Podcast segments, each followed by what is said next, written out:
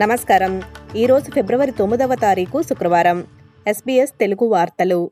చదువుతున్నది సంధ్యావేదూరి ముఖ్య అంశాలు మెల్బోర్న్తో పాటు విక్టోరియాలోని అనేక ప్రాంతాల్లో నాలుగు పాయింట్ మూడు తీవ్రతతో భూకంపం సంభవించింది. ఈ భూకంపం తెల్లవారుజామున పన్నెండు యాభై నిమిషాలకు సౌత్ గిప్స్లాండ్ పట్టణమైన లియోగత్తా సమీపంలో మొదలైంది. ఫెడరల్ ప్రభుత్వం ప్రవేశపెట్టిన కొత్త చట్టానికి అనగా ఉద్యోగులను పని గంటల వెలుపల డిస్కనెక్ట్ చేసే హక్కును అనుమతిస్తున్న చట్టానికి సవరణలు చేయటానికి ప్రభుత్వం ప్రయత్నిస్తోంది. నిన్న ఫిబ్రవరి ఎనిమిదవ తారీఖున లేబర్ పార్లమెంటరీలో ఉద్యోగులు వ్యక్తిగత సమయంలో పనిచేయని వారు శిక్ష పడకుండా నిరోధించే చట్టానికి ఆమోదం తెచ్చింది.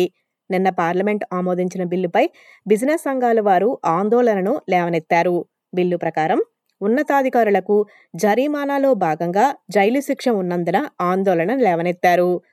ఆ శిక్షను చట్టం నుండి ప్రభుత్వం ఉపసంహరించుకోవాల్సిన అవసరం ఉందని minister for employment and workplace relations Tony Burke చెప్పారు. ఈ వీకెండ్ లూనార్ న్యూ ఇయర్ వేడుకల కోసం సన్నాహాలు జరుగుతున్నాయి. ప్రపంచవ్యాప్తంగా సుమారు రెండు బిలియన్ల మంది ప్రజలు ఈ వీకెండ్లో డ్రాగన్ ఫెస్టివల్లో పాల్గొంటారు. కొరియా వియత్నాం మరియు జపాన్తో సహా చైనా మరియు ఇతర తూర్పు ఆసియా దేశాలలో ఈ వేడుకలు జరుగుతాయి. ఆస్ట్రేలియాలోని ప్రవాస సంఘాలు కూడా ఈ సందర్భంగా అంగరంగ వైభవంగా పండగ చేసుకుంటున్నారు. ఆస్ట్రేలియాలో జరిపే లూనార్ ఫెస్టివల్కి దాదాపు ఒకటి పాయింట్ ఐదు బిలియన్ల మంది ప్రేక్షకులను ఆకర్షిస్తుంది. రీజనల్ ఆస్ట్రేలియా ఇన్స్టిట్యూట్ చేసిన కొత్త విశ్లేషణ ప్రకారం ప్రాంతీయ గృహాల ధరలు రికార్డు స్థాయికి చేరుకున్నాయి. అత్యవసర కార్మికులకు ఇరవై ఐదు వేల విడిగదులను అద్దెకి ఇవ్వడం ద్వారా ప్రాంతీయ హౌసింగ్ రద్దీని తగ్గించవచ్చని అలానే పునరావాస గృహాలు మరియు మాడ్యులర్ నివాసాలతో పాటు ఇదొక అత్యవసర పరిష్కారాలలో ఒక మార్గమని అన్నారు.